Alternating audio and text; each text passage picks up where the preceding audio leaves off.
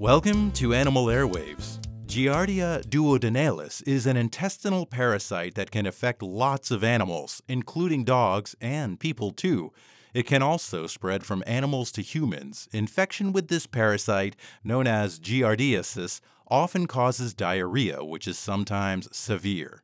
Metronidazole is the drug of choice for giardiasis, but traditionally veterinarians only had the option of using a human formulation. However, the Food and Drug Administration recently approved an oral version of the drug to treat Giardia infection in dogs. The medication is only available by prescription from a veterinarian and comes with label recommendations for safe handling. Ask your veterinarian for more information if the need arises. Animal Airwaves is brought to you by the UF Veterinary Hospitals, embracing the value of preventive pet care.